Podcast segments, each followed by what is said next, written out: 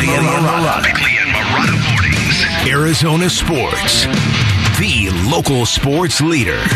Bickley Blast.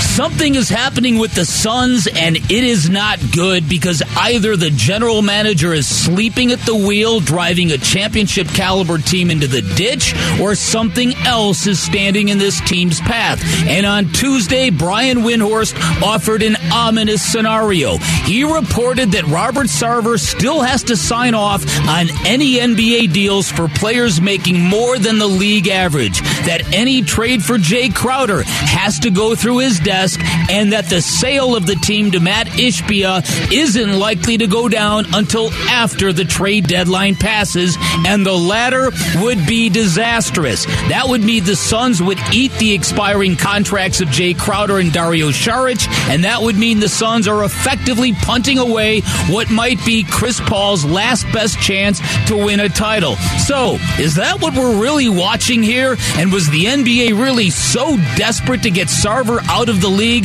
that they gave him too much power on the way out the door?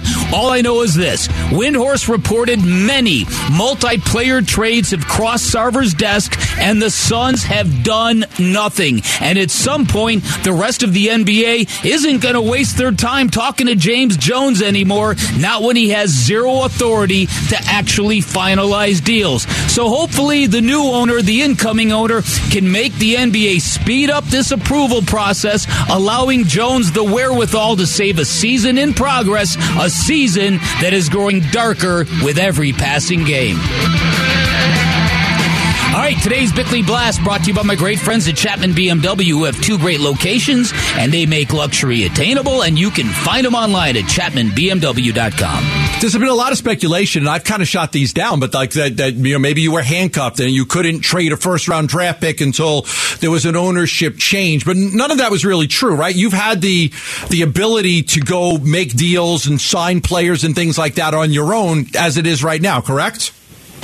Um, we, I've had I've had the ability to do some things. Um, evidently, when you're when you're like where we are, um, just not us, but the other other franchises and the, you know counterparts, they think about okay, um, what's the likelihood something will be able to get done. Uh, so it, it, it ices it, it chills it a little bit. But um, as far as business, we've been able to to have the conversations and, focus on the things we think can improve the team, and uh, we'll continue to do so going forward.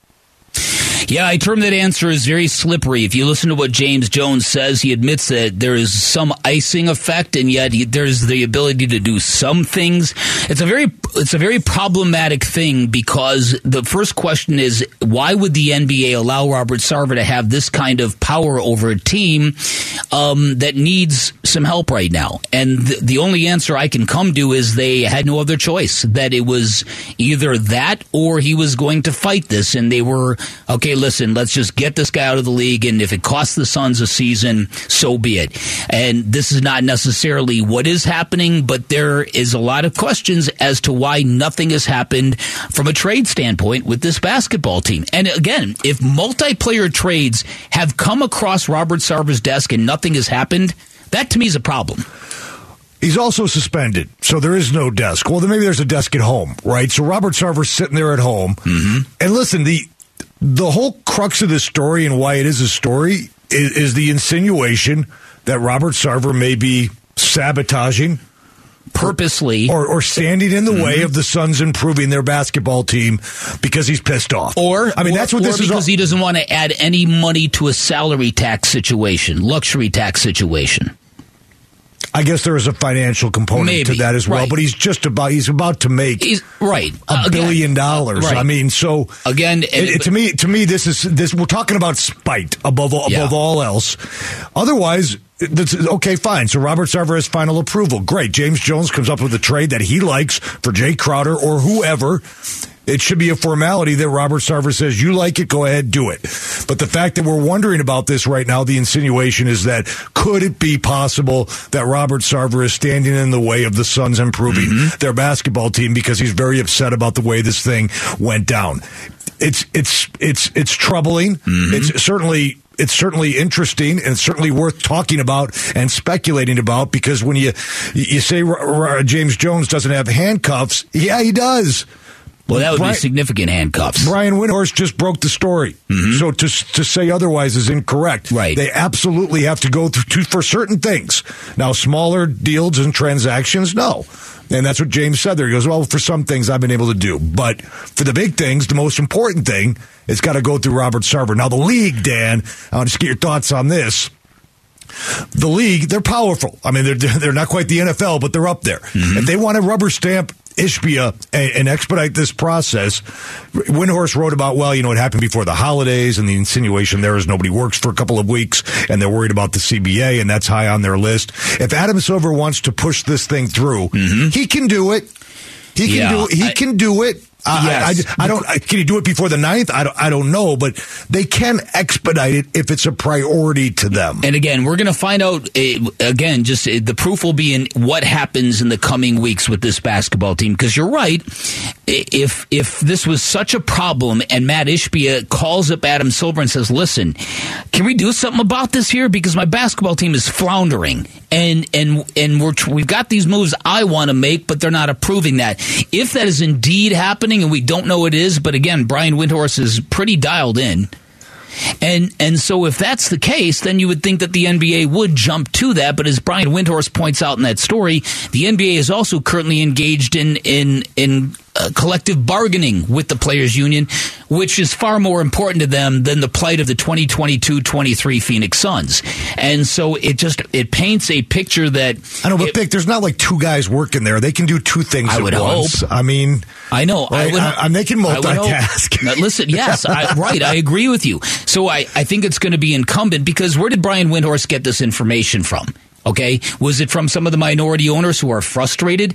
Um, I, I look back to Sam Garvin, who's running this team in Robert Sarver's stead, and he was one of the ones who wrote a letter of recommendation or uh, the letter of support for Robert Sarver, and he told told Duane Rankin that that Robert Sarver's got limited authority. That if if if, there, if he came to with if they wanted to add a couple of max contracts, Robert Sarver has the power to say no, no, you can't do that. But we're talking about an eleven million dollar a year player has to go through his desk, his proverbial desk. right? The, fine, it might be limited, but that's a, that's a that's a curious choice of words. Yeah, it's limited to Mm-hmm. It really important trades, which is what they need to do and right let me now. ask you this too: If this were actually factual, if James Jones knew he was handcuffed like this, wouldn't you take a different tack with Jae Crowder?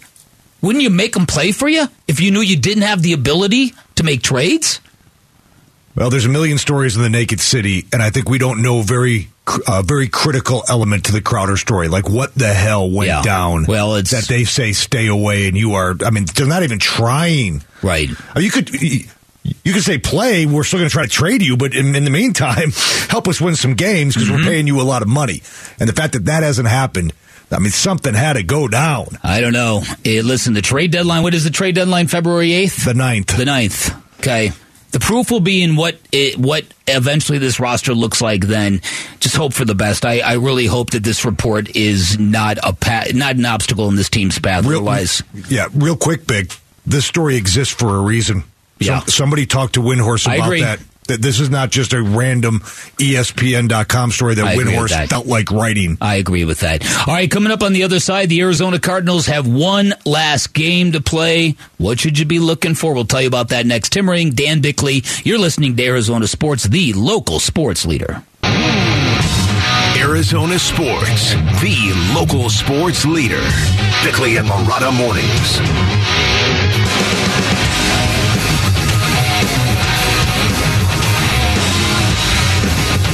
Yeah, I think more individual, you know, players and confidence coming back. You, you want to get these guys playing at a high level that are going to be back, and young players that are going to go into the offseason feeling good about themselves. But you see teams every year that you know were four and twelve or four and thirteen and end up making it to the Super Bowl the next year. So I, I don't think um, it's momentum as much as trying to get some of those younger players um, some confidence heading into the uh, offseason.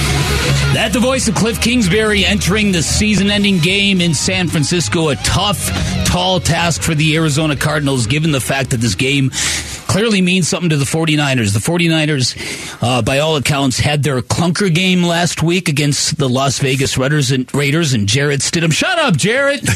Jarrett Stidham Yeah, Yeah. The, ne- the next guy is going to get a big contract from some Yeah. Washington football Uh-huh. team or something, or Right. Carolina, Right, exactly. from two games. All right, so uh, we don't They had know- their clunker and they still won. By the way, the 49ers. They did. They did. And uh, they're a football team that that you know they've got their own dilemma. Maybe at quarterback down the road, if Jimmy Garoppolo is healthy enough to come back uh, in the postseason. But they're a motivated football team because they're going to want to lock up that number two seed, unless of course they don't want to play the Packers. Uh, Would there be any shenanigans? Well, they won't know because the Packers are the late Won't game on. Sunday night. They won't know. Could be the Seahawks. Could be the Lions. Ky- Kyle Shanahan has already been on the record as saying that he does not believe under any circumstances that you rest guys or don't play guys. He says he's learned the hard way. So it, it all kind of points to a football team with the 49ers that are going to give the Cardinals their best shot, right? So I guess the question becomes what matters? What matters for this football team going forward? Obviously, you start with the quarterback position. We would I would love to see more of David Blough. I would love to see what he could do against a ramped up defense. Just to get a clearer picture, right? Sure.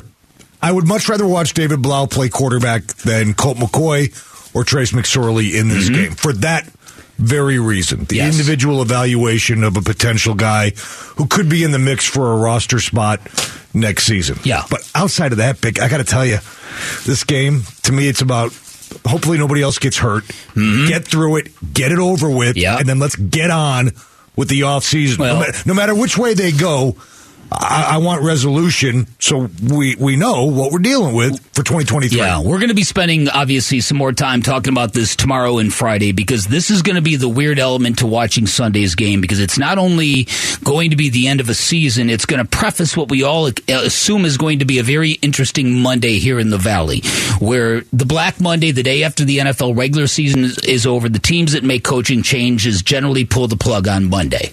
It's just sort of like a league tradition. And there's an expectation among Cardinal fans that we need to get something new in here.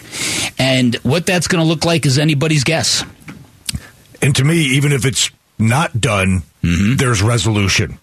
Now, you, Mm-hmm. Yeah, may that not, too. you may not agree with the decision, but at least speculation ends. And you know, okay, we're rolling back with Cliff Kingsbury for 2023.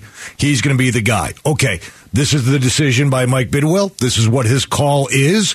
So we can all start, stop, I should say, yapping about it. Mm-hmm. And we can all start trying to figure out a pathway for success and improvement under Cliff Kingsbury and Kyler Murray getting rehabbed and back out on the football field. But at least we know, okay, he's going to steward the ship again. Yeah. How- So uh, how is this going to work? How is it going to look? Mm-hmm. But this is the deal.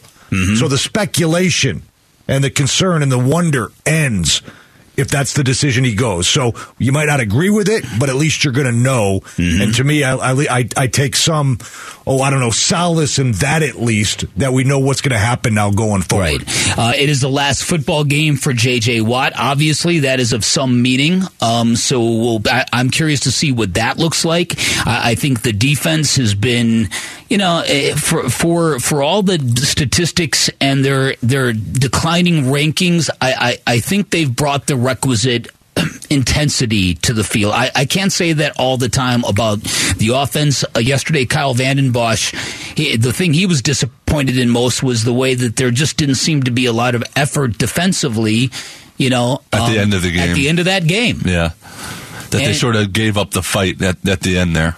Yeah, and and there were a lot of there were a lot of uh, local fans too who were wondering why didn't Cliff just let the Falcons score a touchdown at that point to at least give yourself a ball, well, he ball should've. back. He Never happens though. It rarely ever That's something that fans always ask that never actually plays out in a game. But he, but he should have. I, there's, you cannot rely on that point with a minute 45 to go in the game. You cannot rely on a kicker missing that kick or you blocking that kick or them fumbling the football as they try to, Right. you know, kneel down the clock or, or maybe just run for a short gain. You talked about the, the Cardinals' surprisingly good or competent defense this year. Mm-hmm. Aaron Schatz tweeted this out. The Cardinals have the number one defense in the entire NFL versus deep passes. 16 plus air yards, Cardinals number one. Behind them, the Eagles, Jets, Patriots, and Steelers. Four clearly better teams. it makes sense if you think about it because they have such good safeties: Budda Baker, Jalen Thompson, Jalen Thompson. and and when Byron Murphy was healthy, he he was having a really good year. It's still surprising to see the Cardinals defense number one in anything. Now, the Cardinals are 31st against passes under 16 yards, which is second to worst in the entire NFL. Some of that is your linebackers have a tough tough time covering in space, And we've saw we've seen that all year. especially Yeah, num- especially number nine. Yep. I mean, he really struggles in that regard. Yeah. they've also given up twenty five point seven points a game, which is thirtieth in the league right now. And if the 49ers hang thirty one or thirty four on them, they may finish dead last in Yeah. the league in points allowed. So, yeah, Bick, they've been underfunded. They've been performing admirably at times. You look at even though there's they're at the bottom of the league in points allowed, there were plenty of games where they played well enough in terms of keeping teams off the scoreboard to win football games, giving up 20 points, 20 points, 20 points. Mm-hmm. A lot of times you say they, they played good enough to win a football game on this day, but it just hasn't happened. We were talking about earlier uh, what stood out from us and what hasn't stood out from Hard Knocks. One of the things we mentioned earlier in the week was that Vance Joseph has come across very well in Hard Knocks, mm-hmm. very head coach like. Very much. And it's sort of I'm, I'm sort of interested to see how everything plays out, what his future is with the Cardinals, with the NFL. Well, listen, w- when people look at, at possibilities here, there is okay. I, I don't think I, there really, to me, can be no debate that they need a they need a new infrastructure in football ops. They need a new general manager and they need a different culture. I I, I don't think there's any question about that. I, I also firmly believe they need a, need a different coach who's just much more head coach like and and holds guys accountable. I I think I've been fairly clear about that over the last couple of years there are paths that people see that would uh, that would allow Mike Bidwill to change the GM, but leave the head coach in place one more year to let whoever's the incoming GM have a look see at Cliff. Given the fact that the quarterback situation is up in the air going into next year, the thinking is that, okay, is the quarterback situation this year going to affect the quality of coaching candidate you might be able to get? I'm not necessarily, I, I don't know if I throw a fit about that uh, because I do think they need a, a general man, a better general manager in place more than anything. But at the same time, if there was a football team i i that was ever screaming for massive changes and an influx of fresh perspective, it's this one. And I would I would tell Michael Bidwill to look at the Suns, at the James Jones Monty Williams dynamic, and what that meant meant to an organization that was just floundering. I would ask him to take a look at Brian Daboll, who came in from Buffalo, took over the New York Giants, and because it, it, because he has got a pedigree and at a fresh perspective and at a new culture, it's changed everything. And you got to get a guy who can reach this quarterback, who can teach this quarterback, who can demand from this quarterback. if Mike Bidwill does decide to bring Cliff Kingsbury back, I, I hope it's a decision based solely on how he believes Cliff Kingsbury can handle this football team going forward, knowing that Cliff was behind the eight ball this year with injuries and a GM who reportedly, allegedly, reportedly was less available this year. And mm-hmm. Cliff was dealt a very, very bad hand across the board, organizationally and injury wise. And he believes, when I talk about Mike, he believes that Cliff Kingsbury has what it takes and should be given another chance because of the circumstances that surrounded this season. If, if that's the decision, that's the decision. I hope it's not a decision fueled by the contract extension. Mm-hmm. One thing we have that that would be that would be disappointing to me. One thing we have seen with the la- with the Tampa game and with the last game, the team has not quit. The team has not given up. They've had these quote unquote professional losses where they've been in the game really, really close, played hard, and then lost at the very end of these games. Chargers game. So that that is one thing that like another you know th- he had the injuries and the team played hard for him that I guess if they wanted to bring him back they could they could factor that in. Right. If, if you're arguing for a return of Cliff Kingsbury, these are the things that you would bring up. What Jared just did, what I just did. Mm-hmm. Unfortunately, though, to be very honest with the listeners, I side to to what what Dan thinks on the subject. I, I think it's time for a fresh overhaul and a fresh Yeah. culture, not only on the front in the front office, but on the sidelines. as Yeah, well. I, I think so as well. All right, coming up on the other side, we will visit with the legendary voice of the Phoenix Suns. He is Al McCoy, and he is next on Arizona Sports, the local sports leader.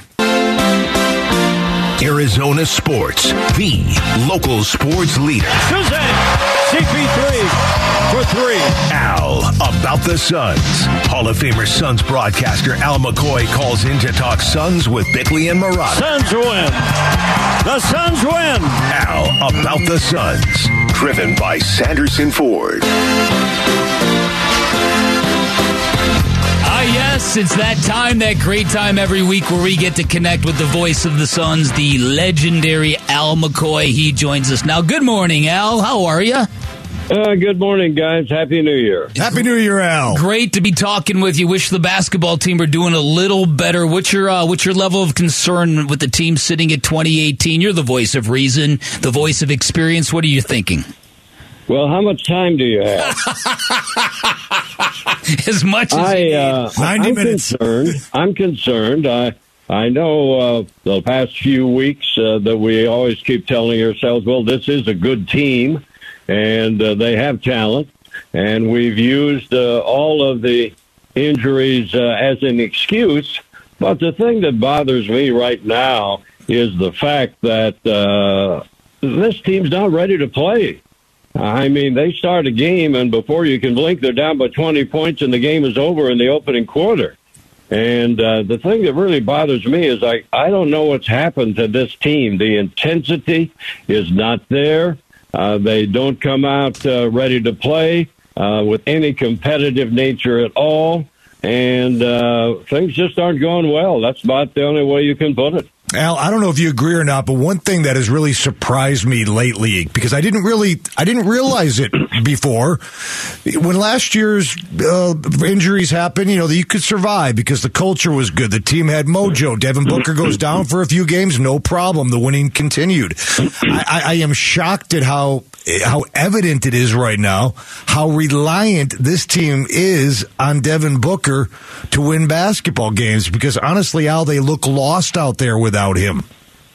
Well, they do, and there's there's no question about it that they are lost. Now you have to realize that the Suns basically their offense is uh, guards and forwards. Uh, they are the ones that are expected to do the scoring, and with no Devin Booker, it's like they're lost. Now you have DeAndre Ayton, but they don't post him up. They bring their starting center out to set screens for the guards and forwards who, uh, you know, are supposed to be doing the scoring. That's all well and good when Devin Booker is there, but he's not there. And the Suns have not been able to adjust uh, offensively. At least it certainly doesn't look that way. And they're going to have another big challenge tonight in Cleveland because Donovan Mitchell's coming off a 71 point uh, performance and they're playing very, very well. But again, it all goes back to me to just not being ready to play, Yeah. not, not being competitive, and not coming out with any type of a, a chip on their shoulder, not being aggressive, not no intensity in their game, and you're just not going to win games in the NBA with that attitude. Now, DeAndre Ayton got his money. He's obviously been a polarizing guy in the Valley. I, I started after that Knicks game. I, I, I, I'm starting to feel very angry at him again for just the lack of force and the lack of rebounding. I mean, five rebounds. He should be able to do that in a quarter. Am I being too hard on him? Uh, Is he too easy of a scapegoat, or does the, or does this guy need to find a way to play more physical and carry this team a bit? Well, I have to answer that question. I just was talking yesterday with a veteran and former coach uh, in the NBA, and he said, uh, "Why aren't they posting up their starting center, DeAndre Ayton?" Uh, we know that uh, the offensive philosophy for the Suns is uh, guard forward oriented, and here they have a guy that we know has ability, has size, and rather than posting him up with any type of consistency, they have him out on top setting screens for those guards and forwards who are trying to score, but with no Devin Booker, they can't. So I I just don't know how Da is being utilized Yeah, properly. fair. That's Uh, he's not going to do it posting up out on top. That's for sure. Yeah, and DA also likes the jump hook as opposed to the drop steps, and he likes the face up jumper. So some of it's on him as well. But Al, as I like to say, it takes a village. And right now the Suns are, aren't getting uh, enough offensively out of their collective unit. You know, the Cavaliers are, they're the best defensive team in the league in terms of points allowed. They're the best team in the league in terms of keeping their opponents off the glass. So you're trying to avoid a one and five road trip tonight, and it's going to be difficult. And I think at the end of the day, we can talk about the role players in the bench, but this is a game tonight, to, to, tonight, to me, that looks like Chris Paul, Mikal Bridges, and DeAndre Ayton have to put this team on their back, and they have to will this team to victory if they want to get a W tonight.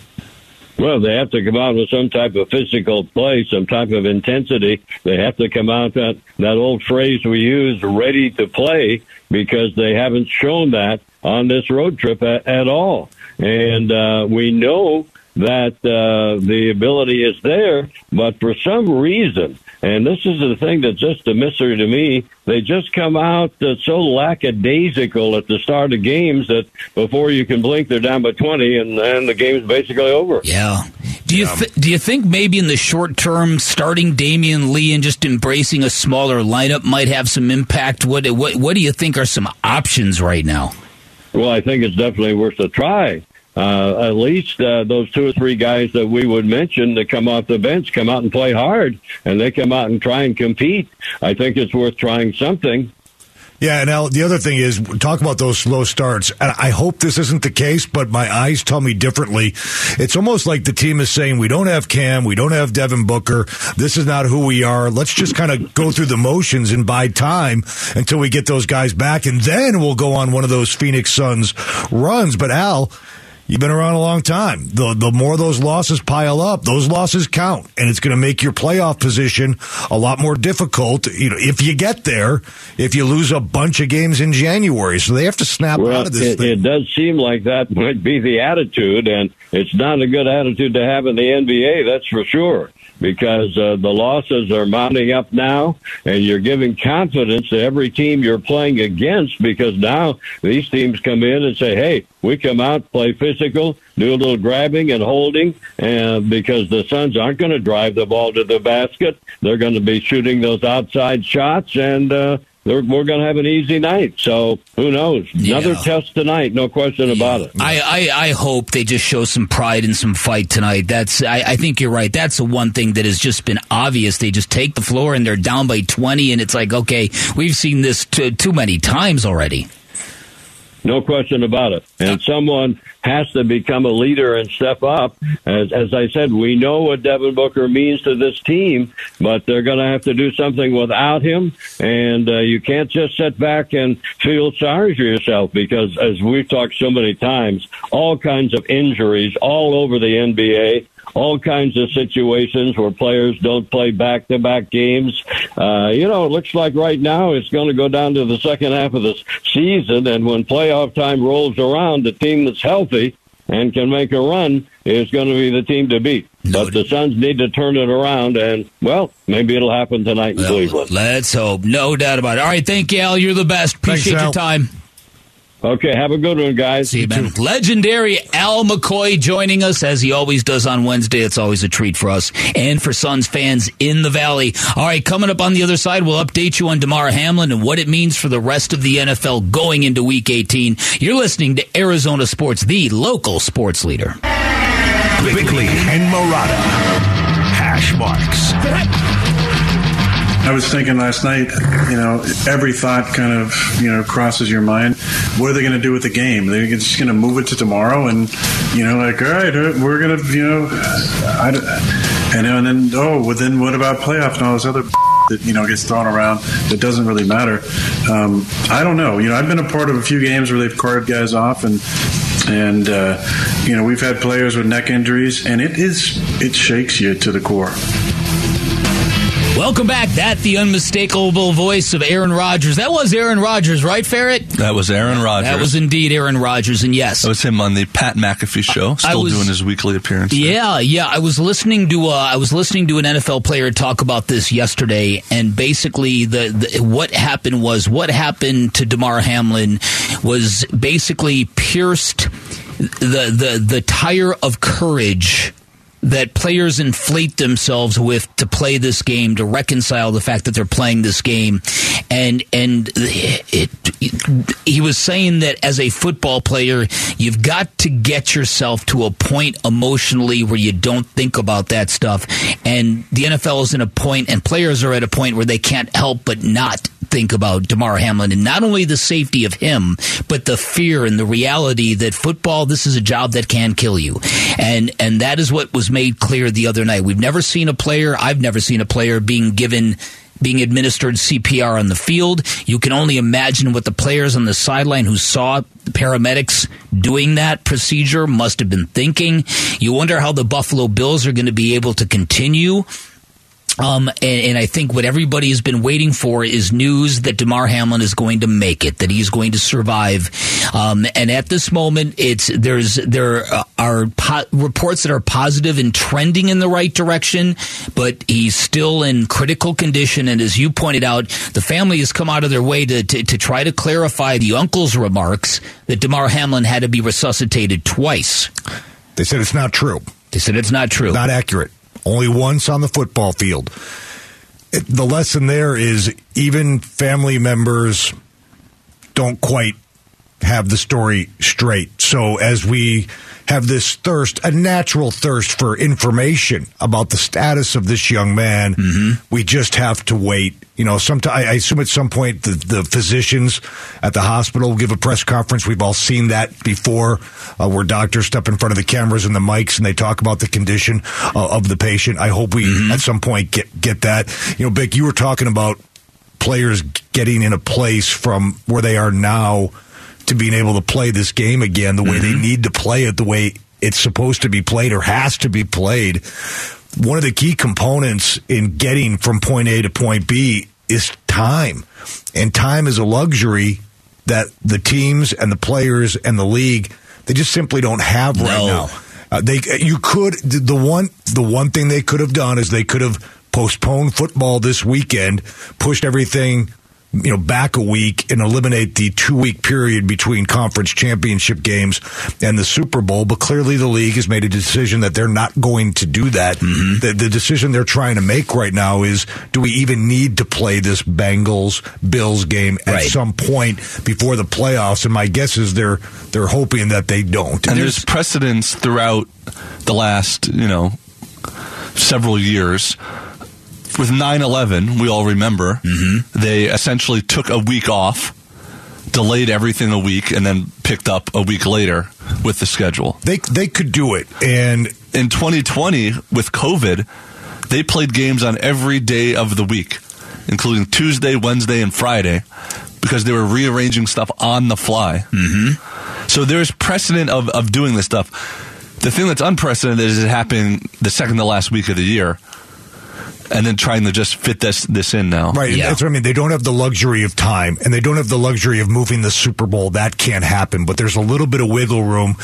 And look, look at it. It's, it's a moot point. The, it look, the, the playoffs are going to begin as scheduled from everything that I've read and, and understood from where the league is at right now. I just think the, the biggest, the biggest hurdle in this whole thing is does the Bills Bengals game need to be played?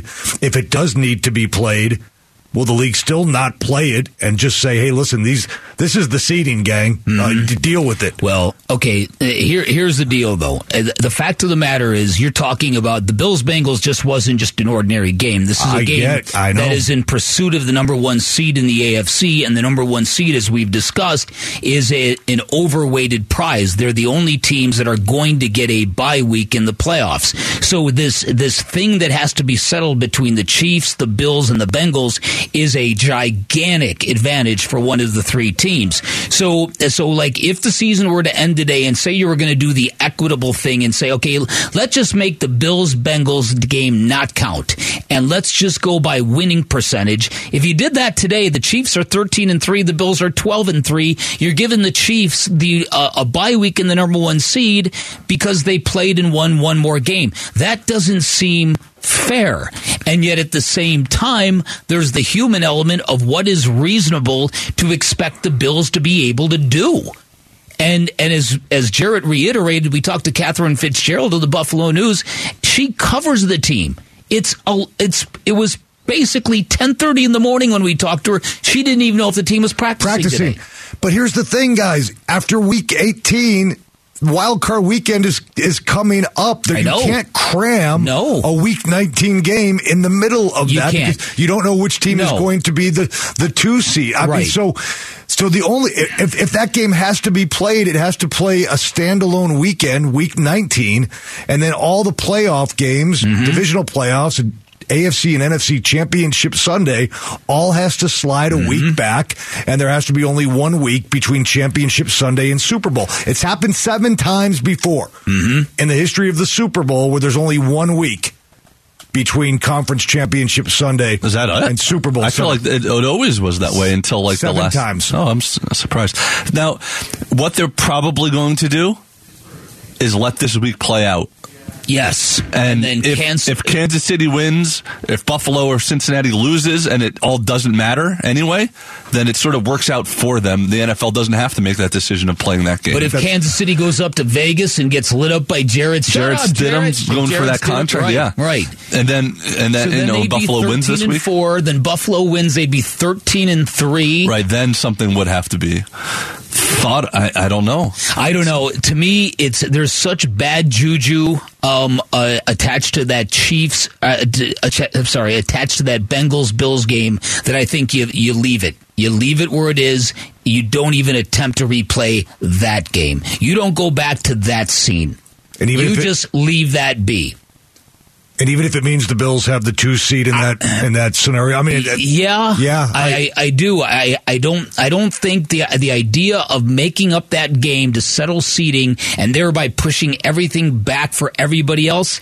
I don't know. It's this is a conundrum because the NFL, you know, it's the NFL is going to take a lot of grief because as much as they harp on the fact that we emphasize player safety, they still put their players through Thursday night football, and that's one of those things that that's just one of those arguments the NFL cannot win. You cannot sit there and say you are committed to players' safety when you are subjecting them to that. You just it's a non-starter, and, and so. But at the same time, as we have had to acknowledge for all the people who have who have looked at this and used this moment to to to be mad about things, it's the NFL had a team of of EMTs on the field. They were on uh, Damar Dem- Damar Hamlin like that. They gave him world class care in a matter of nanoseconds, and he- was in the best place he could have been to suffer an incident like that. Now, again, that incident only happened because of football. So it's it's sort of a false equivalency, but the fact of the matter is the NFL is going to be judged on how they handle this because there's got to be a there's got to be a fine line between humanity and the show must go on. and they but they can't be judged through a critical lens for trying to navigate what is now a logistical nightmare when they did the right thing by canceling that game. Eventually, Right, but to be fair, listen. Okay, it took f- 10, 15 minutes. Sorry, it didn't take five minutes. Yeah, that's and, true. and, and also, those guys in New York were probably thinking about that logistical nightmare, which now is in their lap when they were trying to struggle with what do we do. Mm-hmm. And ultimately, they did get to the right decision and to not play that Yeah, football game. right. So now, how they navigate something that Bick, this is a classic case. Is there are no good answers. Right there are there there are no great solutions No. to this problem. No. So, however they come up with it, we all got to live with it because they did the right thing by canceling the game. it, what would be really good is if if Damar Hamlin improved to the point where he could breathe on him uh, on his own, take out all intubation, and that his brain waves were all good. That would be that would be the story that would allow people to kind of okay. we we are now free to focus on this. Yeah, you can feel a little bit more comfortable Right. moving on to the next. Right. Thing. Totally agree. Yeah. Just But- that little that little breath of news. Yeah. That he's going to be okay. I think I think that's what the Bills need because I, I, don't think necessarily it's that the Bills can't mentally get themselves in a place to play this game. I think it's because the Bills would think it's wrong to go play a football game while their teammates on life support. I, I think they would think that that would be just wrong, inhumane. we may we may lose we may lose our brother and our friend and our teammate. Right. We can't we can't get there to play. Yes. And as we said earlier, Right. you know, Katherine was on with us at you know an hour over an hour ago. Didn't even know if the Bills were going to practice No. today. And it's Wednesday. How about that? That game's five days away. How about that? All right, on the other side, it's about that time. Social studies. Ruthless is back. It's next. You're listening to Arizona Sports, the local sports leader.